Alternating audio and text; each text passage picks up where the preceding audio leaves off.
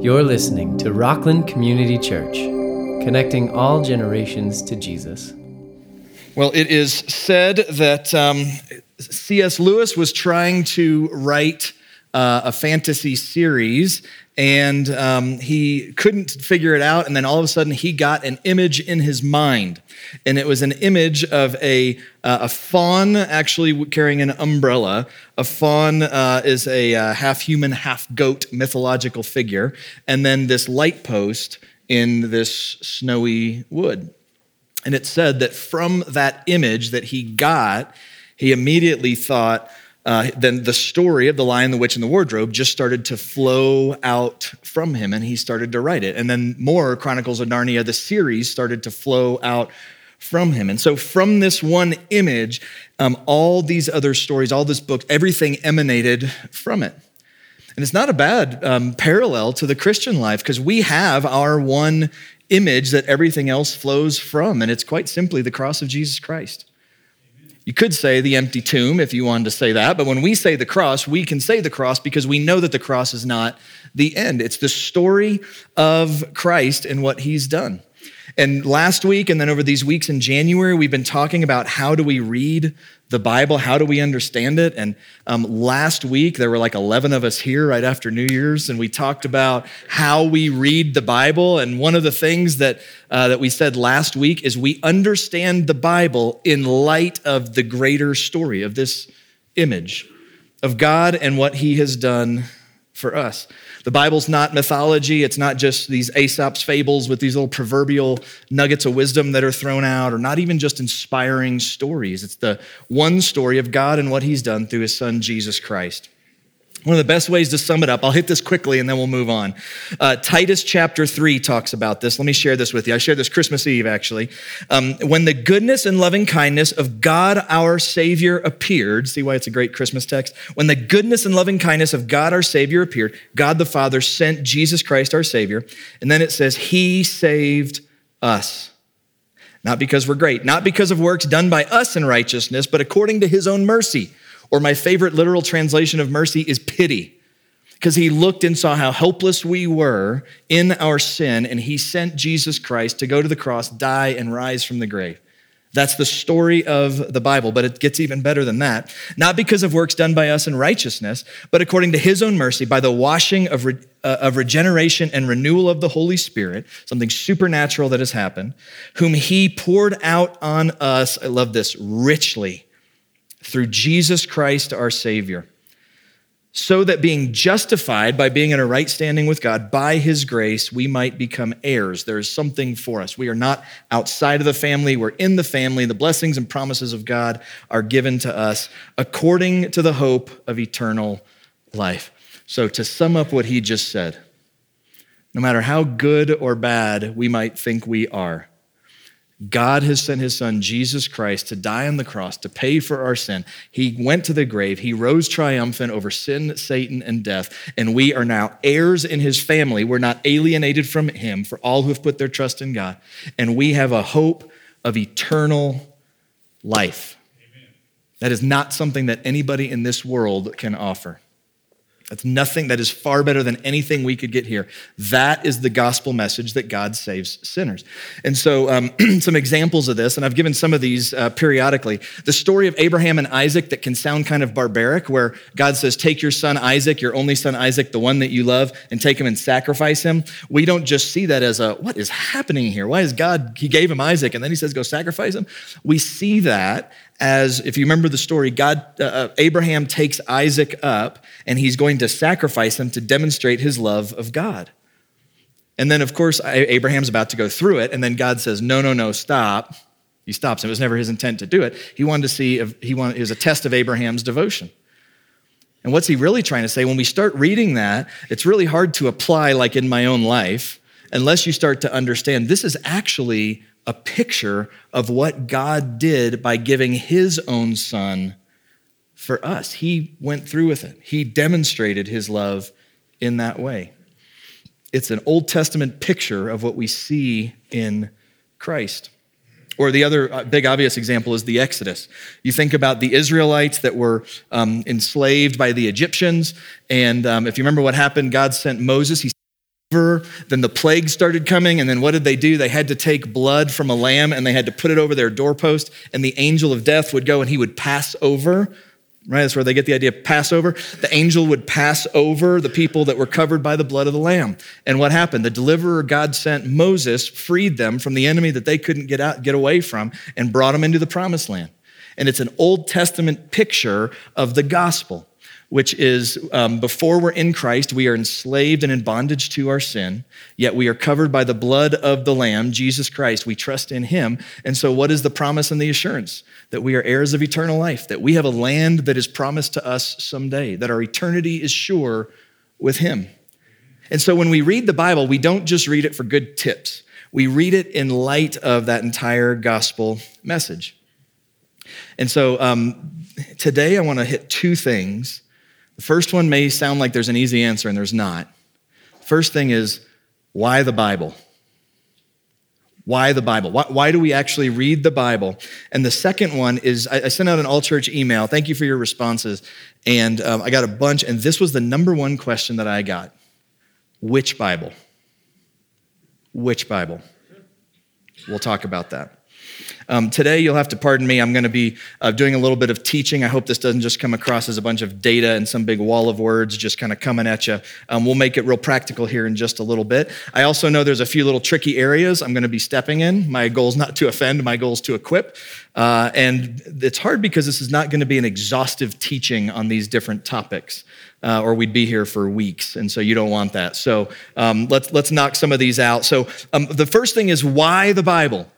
Why the Bible? Why do we stand up here? Why do we open the worship service? Why do Betty read scripture in the worship service? Is it just because we're Christians? And I don't know, I guess you just should. Um, and it, the answer is actually a little more complex than you might think. And I want to make sure everybody hears this and everybody knows this.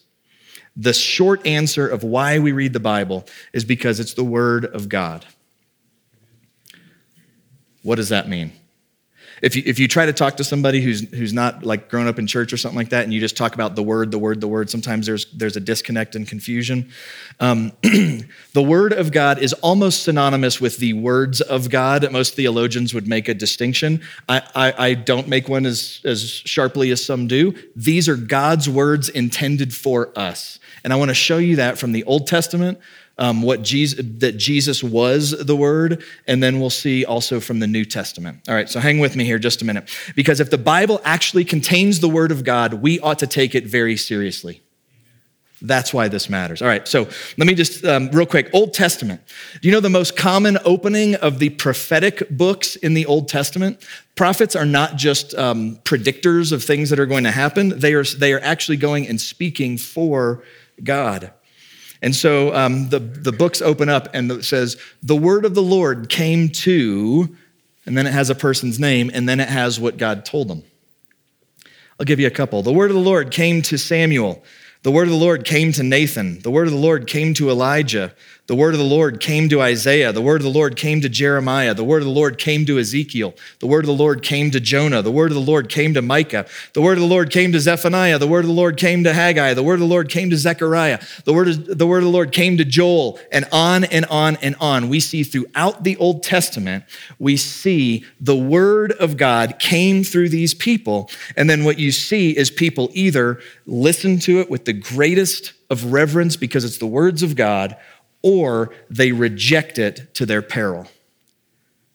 All throughout the Old Testament, the Word of God. Let me um, share another thing here. Uh, in Nehemiah chapter 8, I don't know if I've done this here or not. If, if so, you just get to do it again.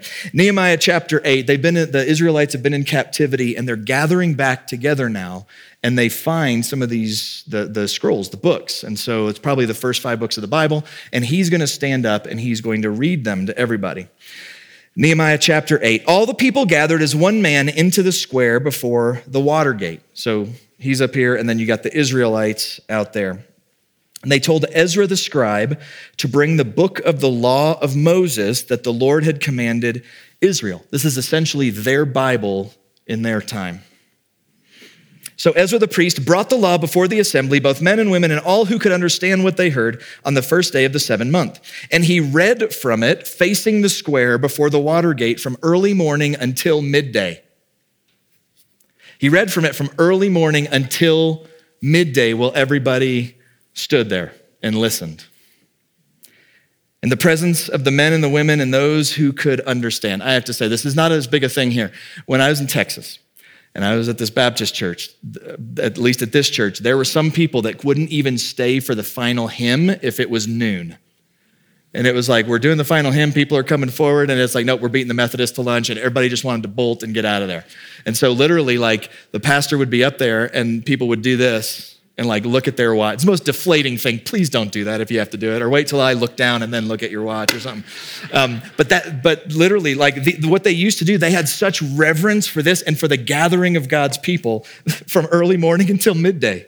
They just hung out and people read. Um, and then the ears of all the people were attentive to the book of the law. And Ezra the scribe stood on a wooden platform. You can start to see some things that parallel how we sort of do church today. Stood on a wooden platform they had made for the purpose.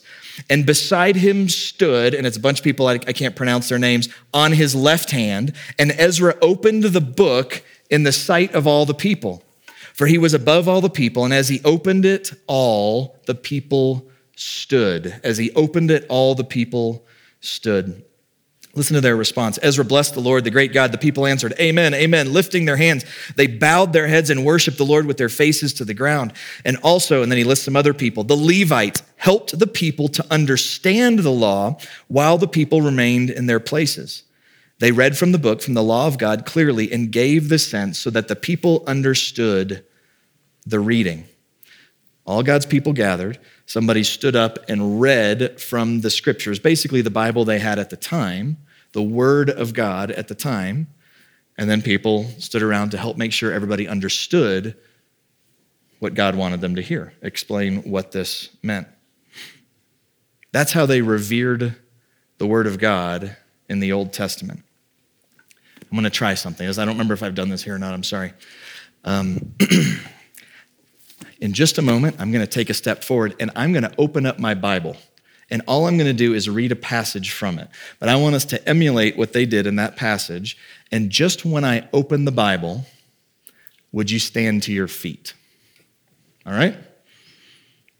And picture being in ancient Israel and this being a common practice.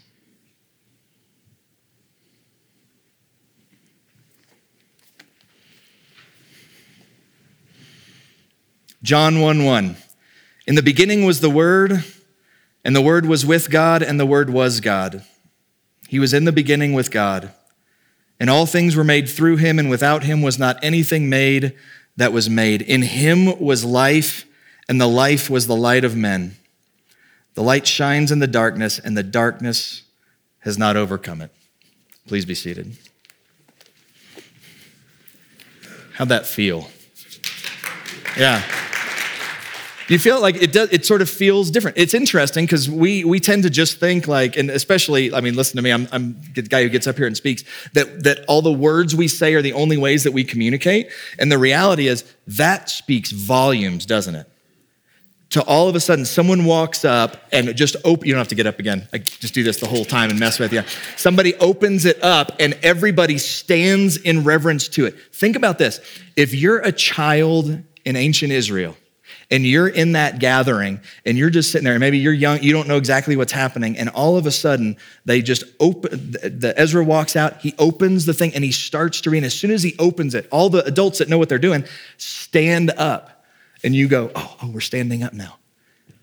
And you would stand up and you would grow up and you would go i don't understand half of what that guy just said but whatever he's saying must be really really important that's how they revered the Word of God in the Old Testament. Why did they take it like that? Because they believed that what he was speaking was exactly what God wanted them to know. And then you hear uh, the passage I actually read to you, just to kind of keep moving on to what Jesus was. It talks about Jesus is the Word. In the beginning was the Word. That's in John 1, and it calls Jesus the Word, the L O G O S, the Logos, which is the word that means word. And so, what is Jesus doing? Jesus is communicating exactly what God wants to communicate. A, there's a whole study on this word. At a most basic level, Jesus is communicating. He is representing God. He is God on earth. And if you want to know about God, look at Jesus. We study the story and the life of Jesus so we can know the mind and the heart and the will of God. It is God speaking through a person. Just like we stood up and that communicated, God sending his son Jesus is speaking to us in the medium that he uses through his son. And then in the New Testament, it has words like this. In Hebrews, it says, The word of God is living and active, sharper than any two edged sword, piercing to the division of soul and spirit, of joints and marrow, discerning the thoughts and intentions of the heart. Um, the Bible refers to itself as the Word. You see the Old Testament, you see this is the Word of God. Jesus is the Word. When we call the Bible the Word of God, we are saying that God is trying to communicate clearly with us. So he wrote it down. I don't know how much clearer he could be. It's really a statement of love, isn't it, that we actually have this, that he wants us to know this. And this is, this is so much better. I picture like, like an archery contest, how some people live their lives where um, if, if we don't know and we just go, I'm just sort of, I'm spiritual, I'm just sort of figuring life out. I feel like it's an archery contest where you line up and then you go, I have no idea where the target is. And so you just go uh, and just sort of shoot it off into the distance and hope that at some point it lands and happens to hit a target somewhere. God says, There's the target. There's what you need to know. This is how you can know me. This is what I require of you. That's what the Bible is. He's given us his word so that we can know what he requires of us. We don't have to wait and wonder and then just sit and go, I hope God's not angry with me. I hope that what Jesus did on the cross is sufficient to pay for my sin. We can know through his word. Now, the next question is which Bible? This is what, uh, this is what came up. This was the biggest question that I uh, that I got. We have um, last night actually we had oh we had an awesome awesome wedding in here, and it was these two young people in our church, and um, he is from South Africa. And we literally had dinner with them. And he's like, Boy, I hope my, my family's gonna get to come. This was months ago. And I was like, Oh, I'm sure. South Africa, I'm sure, is fine. And then, like, the next day, they're like, Omicron from South Africa. And we're like, Oh, man. And so they didn't get to come. And so we had to stream, we streamed to a bunch of them, and they did the coolest thing. They recorded scripture readings in the lang- in Afrikaans, what they speak, uh, and we had a couple of them that they showed during the worship service. So someone read Genesis chapter two in English and then read it in Afrikaans, and we they sent some stuff over, and it was awesome. And I have to tell you, I was watching it in Afrikaans. I do not know the language at all, so I'm literally turning and watching it, and I'm looking down Leo's name. I'm looking at Leo like are they done? Because I have no idea. I don't even know where they are in the text. And then he would go like that. I go, okay, that, that was good. But there was something like, I couldn't understand the words, but there was something powerful and profound about how it had been translated to all these different, the Bible's been translated to all these different languages, and here they are speaking it. Still carried weight, even though I didn't know exactly what they were saying. But should we all learn Afrikaans and read the Bible? Should they all learn English and read the Bible in English? Should we all go learn Greek and Hebrew and Aramaic so we have to go read it in its original language? Is that required in order to understand the Bible? Which Bible did God intend for us to have and which language? There's some streams of Christianity that have more books in their Bible than we do. Should we have those or should we not? There's um, so many different translations as well, it can just become overwhelming. So I want to take a few minutes and try to answer a few of these questions. And, uh, and I'll show you right at the end of the service, we've got, uh, we've got something, I'll share that with you here in just a second. Let me try and help you with which Bible. And the only motive here is I want you to know the Word of God and have a Bible that helps you do that. 2 Timothy 3 16, 17. If you want one verse in the Bible about the Bible, this is the one that people go to. When you study, it's called bibliology, the study of the Word of God. When you look at it, this is the main one that they come to. Here it is. All scripture is breathed out by God and profitable for teaching, for reproof, for correction, and training in righteousness, that the man of God may be complete, equipped for every good work. Let me read it again. All scripture is breathed out by God, or um, the King James says given by inspiration from God, or the NIV says God breathed. All scripture is God breathed and profitable for teaching, for reproof, for correction, for training in righteousness. If you've ever seen this, we've done this with the kids before, where if you picture a path, the, um, the Bible helps you know here's the path teaching you what to do. It teaches you reproof. It teaches you you're off the path. Correction helps you get back on the path, and training in righteousness helps you stay on the path. The Bible helps guide us in life to know the mind of God for what we ought to do in our lives. And the words there where it says breathed out by God, it's actually in Greek, it's theos and it's theopneustos. It's theos and pneustos. Theos is God, pneustos, or is from pneuma, where we get the word um, spirit or breath or wind.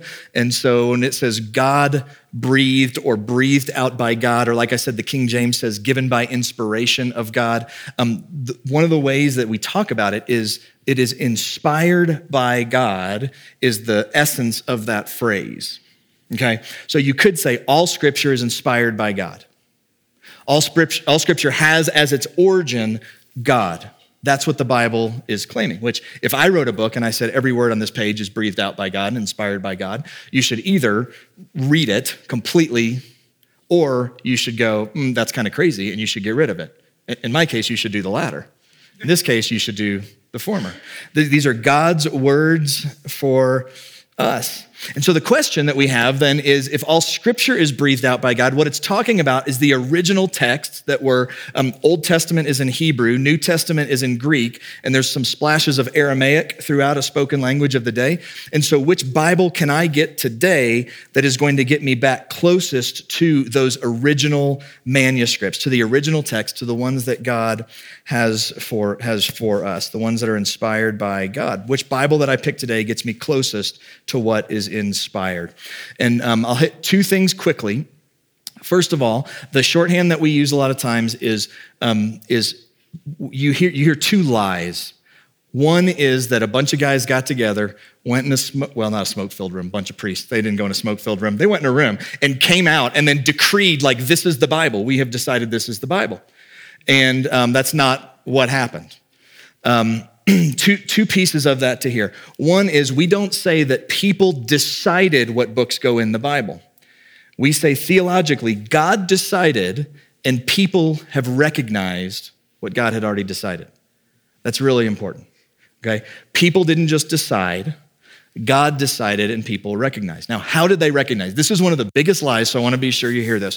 What you hear all the time is it was a top down approach. That, like I said, they went in some, some priests back in the day, went in some room, and then they came out and they said, These are the books. These make us look bad, so we should get rid of these. Oh, we want to emphasize the deity of Christ, so let's cut these out, let's add these, let's add some things here. Like they went and they did it in secret and in hiding, and it was a top down approach to where we got the Bible. Nothing could be further from the truth. That is not how it happened. It was not top down, it was actually bottom up. In other words, by the time any of those councils got together to decide something or to recognize something, sorry, you, my own wrong language there, before they got together to recognize this, they already looked out, and what they did is say there's thousands and thousands and thousands of Christians. What are the books that Christians are already recognizing as inspired? And so it came in kind of a bottoms up approach. I'll just direct you to this. F.F. F. Bruce is one of the best scholars on this. Here's what he said that can sum it up. What councils did was not to impose something new upon the Christian communities, but to codify what was already the general practice of these communities. So this is not just some councils somewhere met. This is in Christendom. People are meeting and they're reading the inspired Old Testament. They're reading the letters of Paul. They're clearly taking some and saying, this doesn't jive. They're talking with eyewitnesses and figuring out, we're not going to be presenting this one in our church. And then the councils got together and said, wait a minute, let's look. And they, all they did was codify what was already the general practice of these communities. next question is um, we have Bibles there and they have 66 books in them. This is probably the biggest question that I got, honestly, back from the on the emails. Why 66? Why do we have 66 books? And others, um, Coptic Christians and uh, um, uh, Russian Orthodox and Greek Orthodox and Eastern Orthodox, and perhaps most famous, famously, our Catholic brothers and sisters have more books in their Bible. Well, why? And how do we know? You know, someone would say, well, we, we took some out, and we'd say, well, you added some, and, you know, you kind of do that thing. Um, let me try and explain this as delicately as I can here. First of all, the 66 books that we have, of all those groups that I just mentioned, there's incredible uniformity on them. Some of these books, um, sometimes called the Apocrypha, add one or two chapters to one Old Testament book. But other than that, the Old Testament of 39 books that we have, we have in common with all those groups. The New Testament is even closer in common with all of those groups. So, really, the distinction is besides a, a couple things in the Old Testament, there's something that is sometimes called the Apocrypha that you might have heard of. Um, that is written during most of it during the intertestamental period. Now, let me also say we have a lot of Catholics here, former Catholics, whatever. Um, sometimes apocrypha is sort of a dig, and that's not how I intend it. Like, because if you say something is apocryphal, it's like, oh, it's basically not true, is what you mean. That depending on who you talk to, some may think that's sort of a, a dig or a slam. That's not my intent. Just to clarify which books we're talking about, we've all got the 66. Some have these other books as well. And so, why do we have 66? Well, let me give you my case for why I, uh, I read 66 books of the Bible. I'd argue from Jewish history, from Christian history, and then from the mouth of Jesus himself. Jewish history, Christian history, and then the mouth of Jesus himself. Um, Jewish history, the Jews today uh, say that the books in the Old Testament, as we have them, are the Word of God, the 39 books of the Old Testament. And Judaism today universally rejects those other books as a part of what we call the canon of Scripture. So, Jewish history, um, Christian history. Um, when it comes to church councils, I don't find any church wide councils that met that affirmed anything except the 66. There's some local ones that met and had some other books in there as well, but generally, uh, the broad church councils. In fact, many of the church fathers had a sharp distinction between the other Hebrew books, and then all these were written in Greek. Uh, Martin Luther translated the Bible to German. He didn't include this Apocrypha. Um, there's no apocryphal books quoted specifically in the New Testament, though we have to be careful with that because um, Jesus didn't, or we don't quote every Old Testament book in the New Testament. Um, and so the conclusion in Christian history, this is my summary, is these books are informative history and narrative, but I wouldn't take them as the word of God. And I'll show you one more thing from the lips of Jesus that's a little confusing, but let me try and um, let me try and explain it. The Hebrew Old Testament to their day started in Genesis and ended. The books were in a different order. They had all the books. They ended in Second Chronicles. So Genesis to Second Chronicles, and then there were these other books out there as well that some include as part of the scriptures. So Genesis to Second Chronicles, and the in in the book of Genesis, the first innocent, so to speak, person that was killed was Cain killed Abel. And at the end of the book of Chronicles, a man named Zechariah was unjustly killed. And so Jesus is speaking. This is in Luke chapter 11. It's also in Matthew 23 35. And Jesus says, He's talking to the Pharisees, He says, So that on you may come all the righteous blood shed on earth, from the blood of righteous Abel to the blood of Zechariah whom you murdered between the sanctuary and the altar. Truly I say to you, all these things will come upon this generation. What Jesus just did is he looked at, they had all these books in the day, and they had this unique Hebrew Old Testament canon, and he's talking to the Pharisees, and he says, the blood of Abel to the blood of Zechariah. And so that's why, as a Protestant, when I talk about the 66 books of the Bible, we talk about the Old Testament that, as Jesus declared it. Then we have about 400 years of silence where there's no inspired works written. And then you have the New Testament. So, how should we take these extra books? Um, the Geneva Bible was. Um, was one of the major English translations in 1560, and there was a preface to the Apocrypha. And it says, um, it says these books were not received, quote, by a common consent to be read and expounded publicly in the church. And then it had one other piece that's important here as well. And did not serve, quote, to prove any point of Christian religion, save in so much as they had the consent of the other scriptures called canonical to confirm the same. Here's what that means what that means is if you're reading these, they said that they would not take just from these scriptures, where um, just by themselves, if there was one doctrine taught there, and assume it was doctrine. They would, they would read them, but then they would look, and it had to be taught other places throughout the Bible. Let me give you a couple examples of content. In 2nd Maccabees chapter 12, a man named Judas came upon somebody who had been worshiping idols and had died because of it. Second Maccabees 12:43. And after he made a collection of men, he sent off 2,000 drachmas of silver to Jerusalem to offer a sacrifice for sin. He acted entirely rightly and honorably, considering about the resurrection. He made atonement for those who had died to be delivered from their sin. So, this is giving a sacrifice for the atonement of the dead, which we don't find other places in Scripture. Um, second thing, Tobit 12 9. It says, Almsgiving delivers from death, and it will cleanse every sin. Those who practice almsgiving and righteousness will be filled with life. Almsgiving delivers from death and will cleanse every sin. Now, I do also have to say we need to be careful because I'm giving you things out of context, and my hope is just to spur you to go and to read and to study. Because if someone came to me and said, Did, did Jesus really say, Unless you eat my flesh and drink my blood, you will not taste the kingdom of heaven? And I'd have to go, Hold, on, let, let me explain that one. And there's explanation as to why that is. But out of context, yeah, it can sound this way. But I look at these. These are some examples of why um, I take 66 books. But here's what the Geneva Bible says. This is still in the intro. It says to take these as books proceeding from godly men. They were received to be read for the advancement and furtherance of the knowledge of history and for the instruction of godly manners. In other words, they're saying the thing that I would say to you today, too. I'm not, I'm not scared of it. Go, go read it. Go read it and take it in the proper way. You might find personal sort of inspiration from it, but the way I'm phrasing it is to say it might be inspiring, but it's not the inspired word of God. We have 66 books that I would strongly argue are the inspired word of God. So read these things, though. Read them as history. Read them as almost commentaries of things that are happening in that time. Do you, do you know that um, we sing songs that actually come from the uh, Apocrypha? It came upon a midnight clear.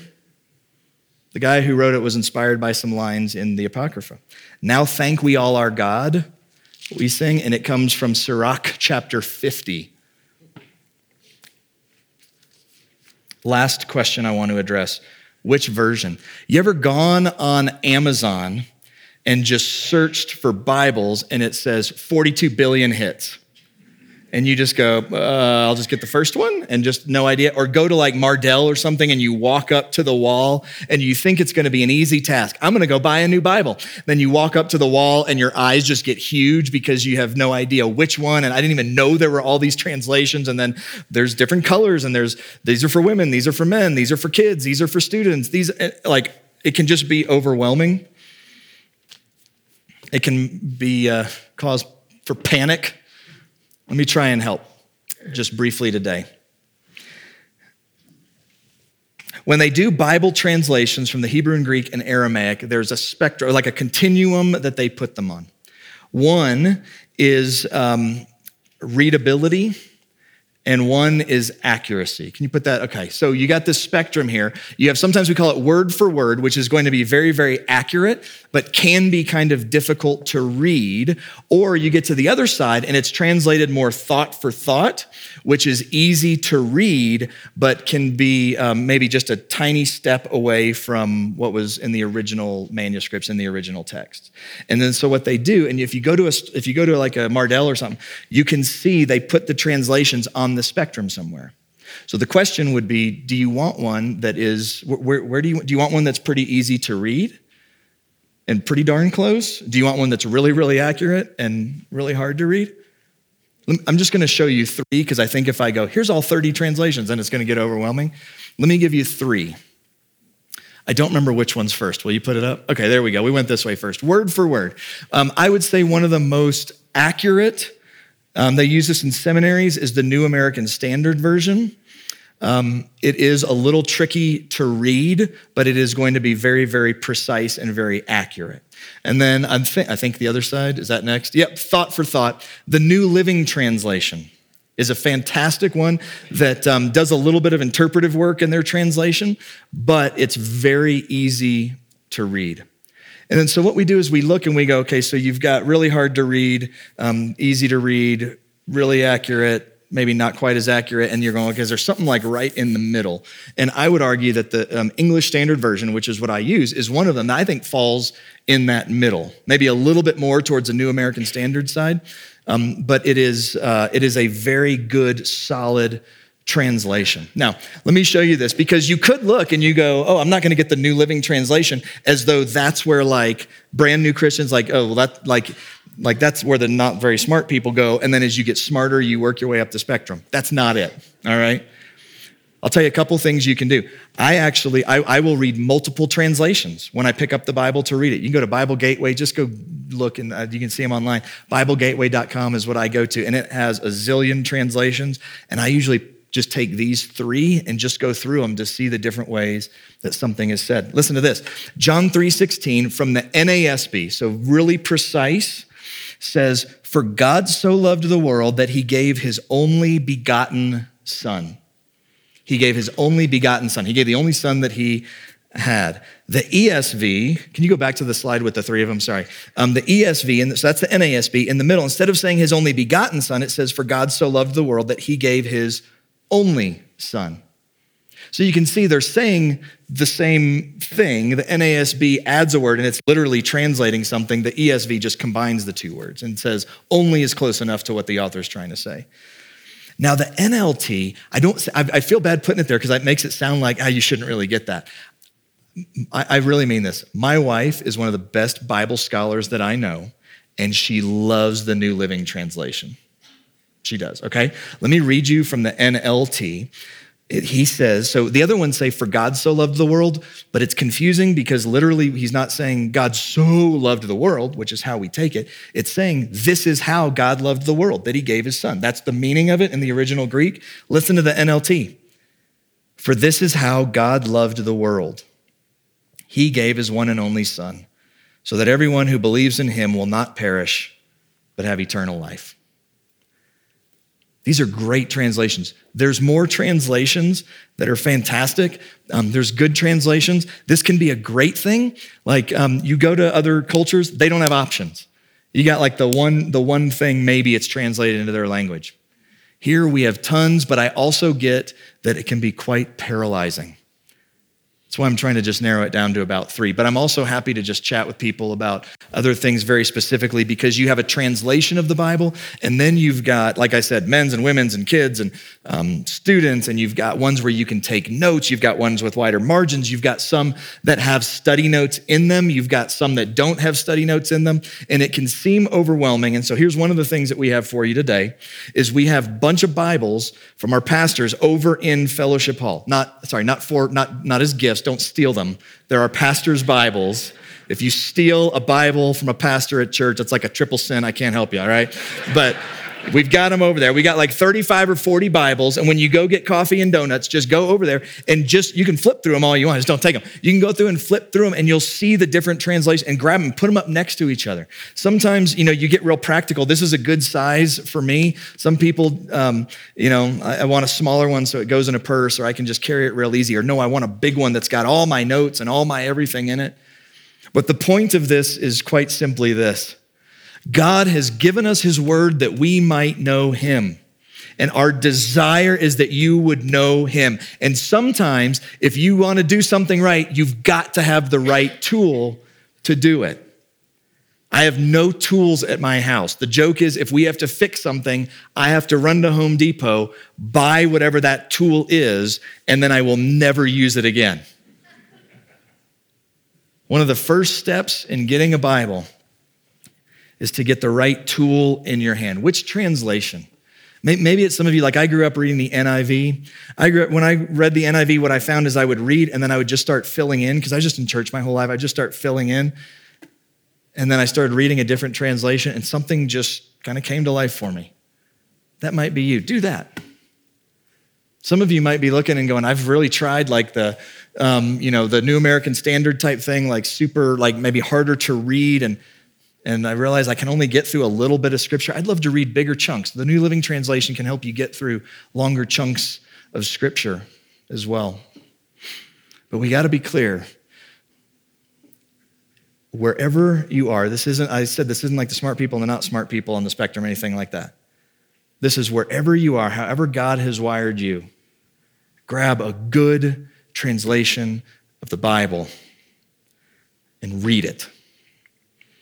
We have this clarity from God, this uncorrupted message, and He wants it that way.